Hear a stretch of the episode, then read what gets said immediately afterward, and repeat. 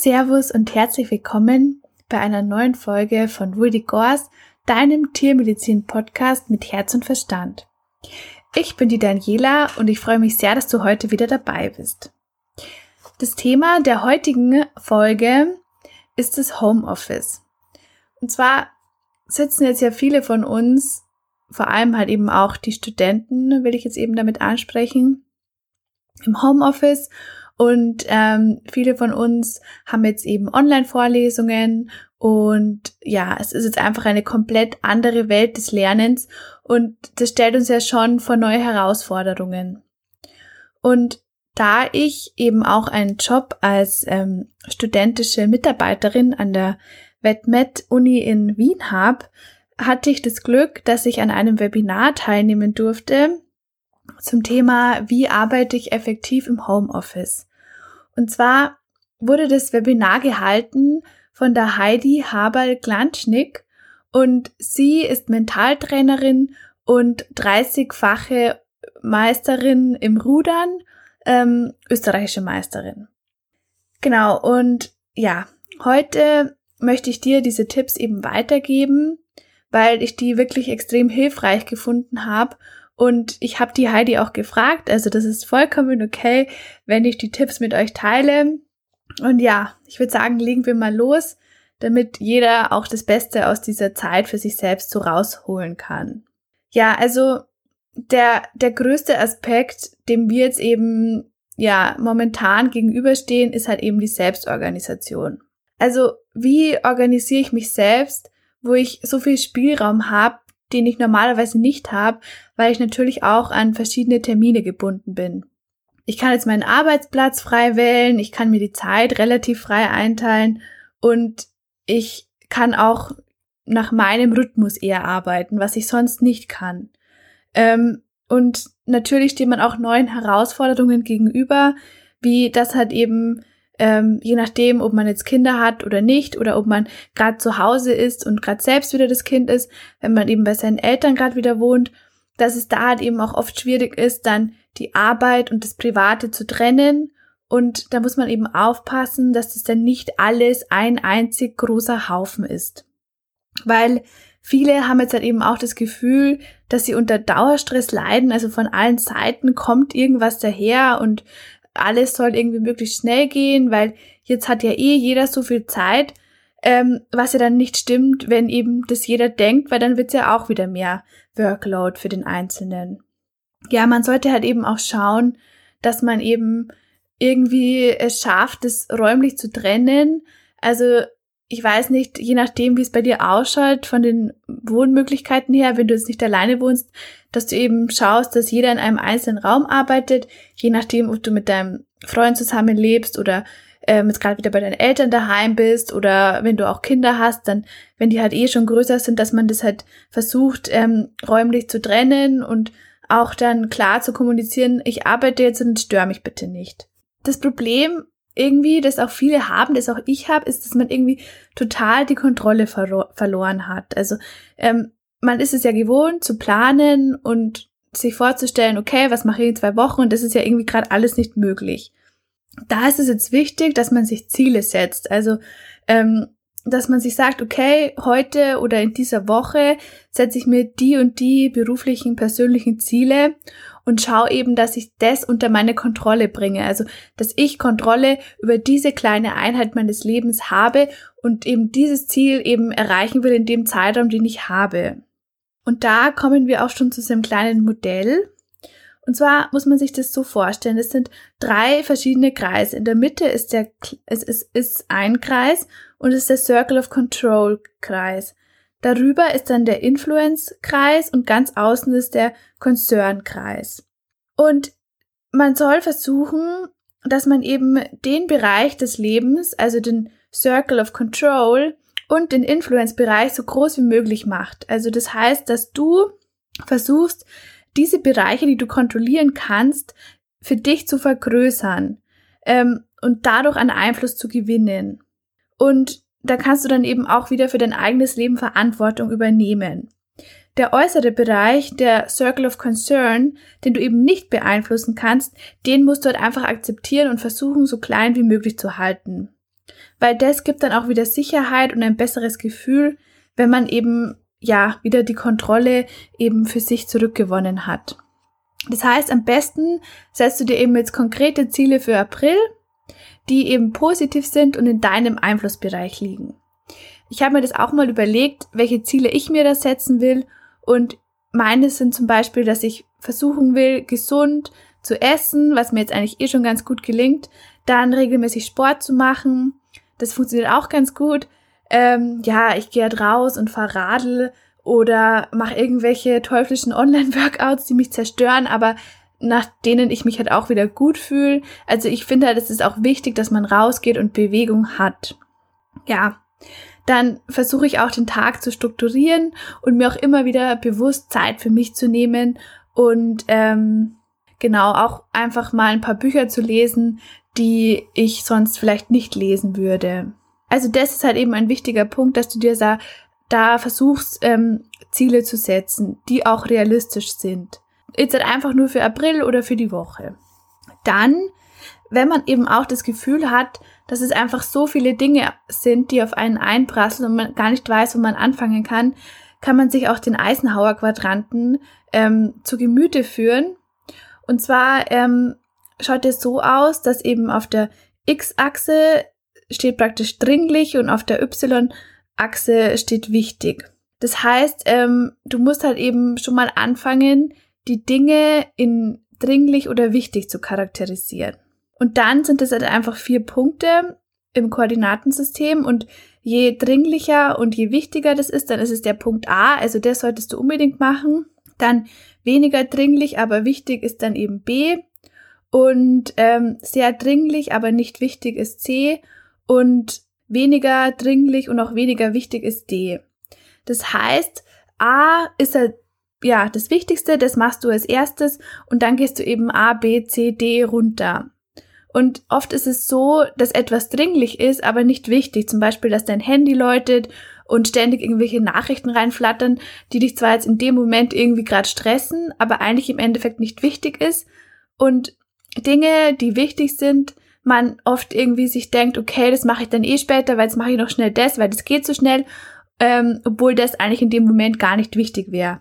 Das heißt, du solltest versuchen, deine Arbeitspakete eben so zu ordnen, dass du immer mit dem Wichtigsten anfängst, weil dann hast du das schon mal weg und hast schon mal einen enormen Druck rausgenommen. Was halt auch ein wichtiger Punkt ist, ist eben das Thema Achtsamkeit. Ähm, das heißt, du kannst dich selbst beobachten, ähm, wo im Tagesverlauf du deine Leistungshöhen und Leistungstiefen hast. Also der Durchschnittsmensch hat um 10 Uhr in der Früh so sein Leistungshoch, dann geht's wieder so runter und dann hat er wieder so ein Tief von 16 bis 21 Uhr. Das sind natürlich jetzt eher so Durchschnittswerte und jeder Mensch ist ja individuell und es gibt ja keinen Durchschnittsmenschen. Das heißt, ähm, du weißt natürlich selbst am besten, wann du deine Leistungshöhen und Tiefen hast. Und jetzt hast du eben die Chance, im Homeoffice nach deinem Biorhythmus zu leben. Das heißt, du kannst dir eigentlich so selber einteilen, okay, ähm, um 10, da bin ich super produktiv, da mache ich jetzt das und das und dann, ähm, wenn du halt praktisch dann ab 16 Uhr oder so, wenn du dann nicht mehr so viel Energie hast, aber doch noch wieder ein kleines Leistungshoch, kannst du vielleicht noch ein Arbeitspaket erledigen, für das du jetzt nicht mehr so viel Energie brauchst, aber das jetzt eben so gut ähm, zu deiner Leistungsfähigkeit noch reinpasst. Und je nachdem, kannst du eben deinen Tag frei gestalten. Und es ist auch so, dass wenn man sich so die Woche anschaut, hat man meistens am Dienstag so ein Hoch, dann ähm, geht am Donnerstag auch wieder ein bisschen hinauf und dann zum Wochenende hin, das ist dann die Nacht sozusagen, da geht dann die Leistung wieder ein bisschen runter. Ja, wie gesagt, also man kann natürlich auch immer wieder Chancen sehen jetzt in dieser Situation und das ist halt eine Chance, ist halt eben, dass du dich gemäß deines Biorhythmus organisieren kannst und dadurch deine Leistungsfähigkeit ähm, gekonnt ausnutzen kannst. Dann, was ja auch irgendwie, was ja jedem mal so geht, und zwar, wenn man sich denkt, okay, ich müsste jetzt eigentlich das und das machen, aber eigentlich habe ich keinen Bock und dann schiebt man das immer so ewig auf. Und dafür gibt es halt eben auch einen Trick, das ist der 10-Minuten-Trick. Das heißt, du denkst dir einfach, okay, für 10 Minuten machst du jetzt diese Aufgabe und danach hörst du auf. Und dann ist es oft so, dass man dann schon so drin ist in der Aufgabe, dass man dann eh weitermacht. Und dadurch kann man halt irgendwie seinen eigenen Schweinehund überwinden. Ähm, was halt irgendwie auch zu dieser generellen Ausgelaugtheit fühlt und halt irgendwie auch ziemlich viel Stress erzeugen kann bei der einzelnen Person, ist, wenn man praktisch irgendwie sich keine wirklichen Tagesziele setzt. Also das heißt, ähm, du musst dir einfach Kriterien für den Tag festlegen. Ähm, und wenn du die erledigt hast, dann ist es ein Erfolg für dich. Und diese kannst du eben in der Früh festlegen und ähm, dann auch aufhören zu arbeiten, wenn du alle erreicht hast. Und dann kannst du es auch feiern und ähm, dich selbst belohnen mit einem schönen Spaziergang oder mit einem Gläschen Wein, wie auch immer das bei dir ausschaut. Und ähm, dadurch kannst du eben die Freude an der Arbeit aufrechterhalten, indem du einfach ähm, ja, dir immer kleine Tagesziele setzt und dann auch wirklich aufhörst, wenn du die Ziele erreicht hast und nicht einfach die ganze Zeit arbeitest und einfach nach Zeit arbeitest und nicht nach Aufgaben. Also du sollst nach Aufgaben arbeiten, damit eben der Tag dann auch irgendwann mal ein Ende hat. Ähm, das ist halt sehr wichtig, um die eigene Motivation aufrechtzuerhalten. Was was auch noch ganz gut ist zu wissen und was mir persönlich auch immer sehr hilft, ist, ähm, wenn man das Handy weglegt unterm Arbeiten.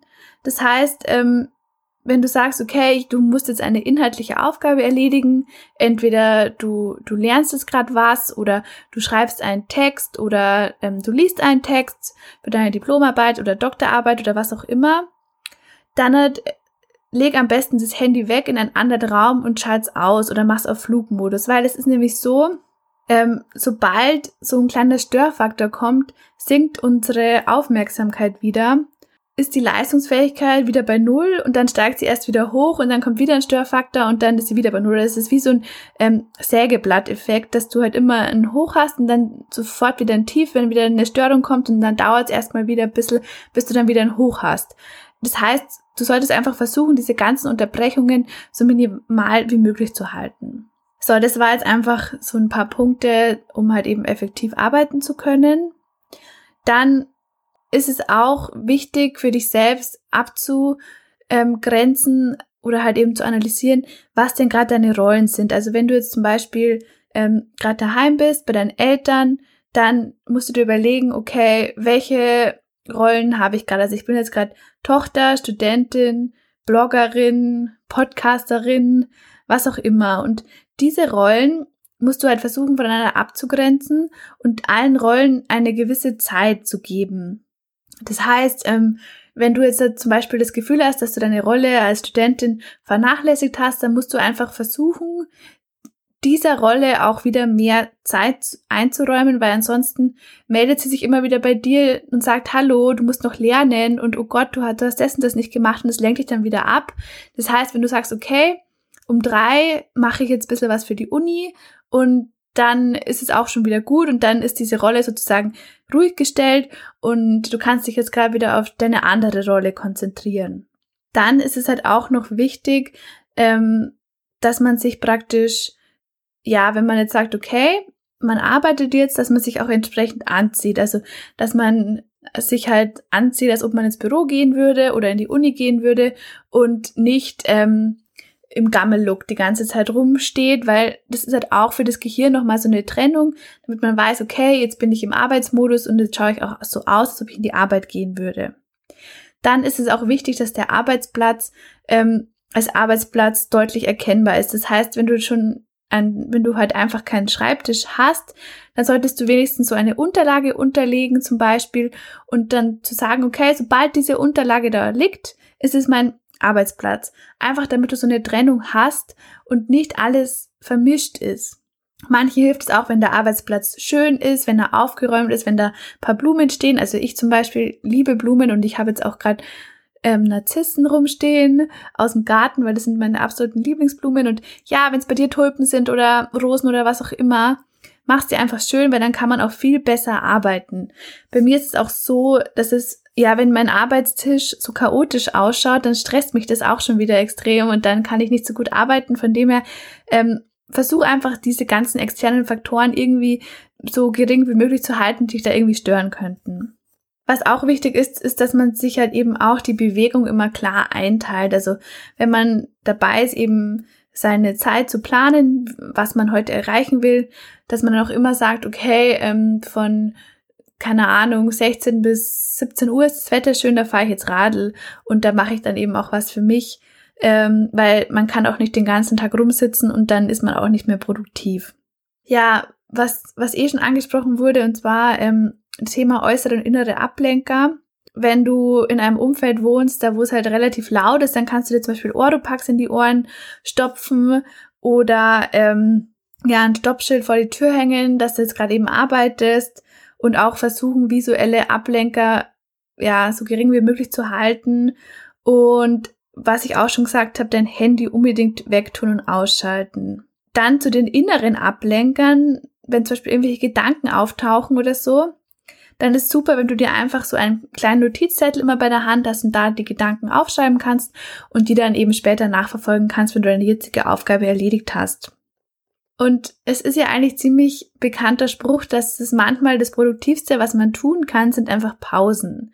Also gestalte dir wirklich deine Pausen sinnvoll, nutze deine Pausen und mach bewusst Pausen und auch längere Pausen, wenn du das Gefühl hast, dass du diese Pausen jetzt brauchst, weil äh, wenn du immer so auf Halbmast irgendwie vor dich hinarbeitest, dann bist du auch einfach nicht so produktiv du kannst deine Pause so gestalten, wie du willst. Also du, vielleicht willst du dann was kochen in der Pause oder du willst kurz Radl fahren oder laufen gehen oder ähm, einfach auch nix machen und auf dem Balkon liegen in der Sonne oder wie auch immer. Aber teile diese Pausen wirklich bewusst ein. Dann ähm, noch ein weiterer Punkt und zwar, wenn man jetzt im Team arbeitet, das ist jetzt ja bei Studenten manchmal auch der Fall, wenn man Gruppenarbeiten oder sowas macht, dann ähm, sollte man sich immer überlegen, ähm, mit wem bin ich jetzt im Team und was ist da eben so meine Zugehörigkeit und ähm, kann ich eventuell auch Aufgaben ähm, abgeben, die ich nicht so gut kann und dafür wieder Aufgaben übernehmen, die ich besser kann, so dass man einfach auch effektiver arbeiten kann und sich da im Team auch unterstützen und ähm, organisieren kann. Genau, denn die Pausen, was ich auch vorhin schon nochmal gesagt habe mit den Pausen, will ich noch kurz was ergänzen. Die sind auch einfach nötig, damit man auch wieder kreative Ideen hat und sich dann ja wieder ein bisschen entspannen kann und wieder so ein bisschen reinigen kann und dann halt wieder umso besser durchstarten kann. Ja, das waren jetzt eben Tipps von der Mentaltrainerin Heidi Habal-Glanschnick. Und ja, wenn du gerne noch mehr dazu hören willst, dann würde ich dir empfehlen, auf ihrer Seite vorbeizuschauen. Ich verlinke das alles in den Show Notes und ich wünsche dir auf jeden Fall eine gute Zeit und viel Stärke, um eben mit der Corona-Situation klarzukommen. Und ich möchte mich noch bei dir bedanken. Vielen Dank fürs Hören und ja, bleib gesund und munter. Dann würde ich mich natürlich noch sehr freuen, wenn du meinen Podcast abonnieren würdest, auf ähm, iTunes bewerten würdest, weil dann ähm, ja bekommt man bessere Rankings. Und ich würde mich dann auch noch freuen, wenn du mir auf Social Media folgst, also auf Facebook oder Instagram. Das verlinke ich dann eben alles noch in den Show Notes. Und natürlich würde es mich dann auch noch freuen, wenn du meinen Blog eben ähm, abonnierst oder auf meinem Blog vorbeischaust. Da findest du ganz, ganz, ganz, ganz, ganz viele tolle Infos aus dem Studium zum Aufnahmetest und noch ganz tolle, inspirierende Leute aus der Tiermedizinwelt. Vielen Dank fürs Zuhören. Ich wünsche dir einen tollen Tag, bleib gesund und viele Grüße.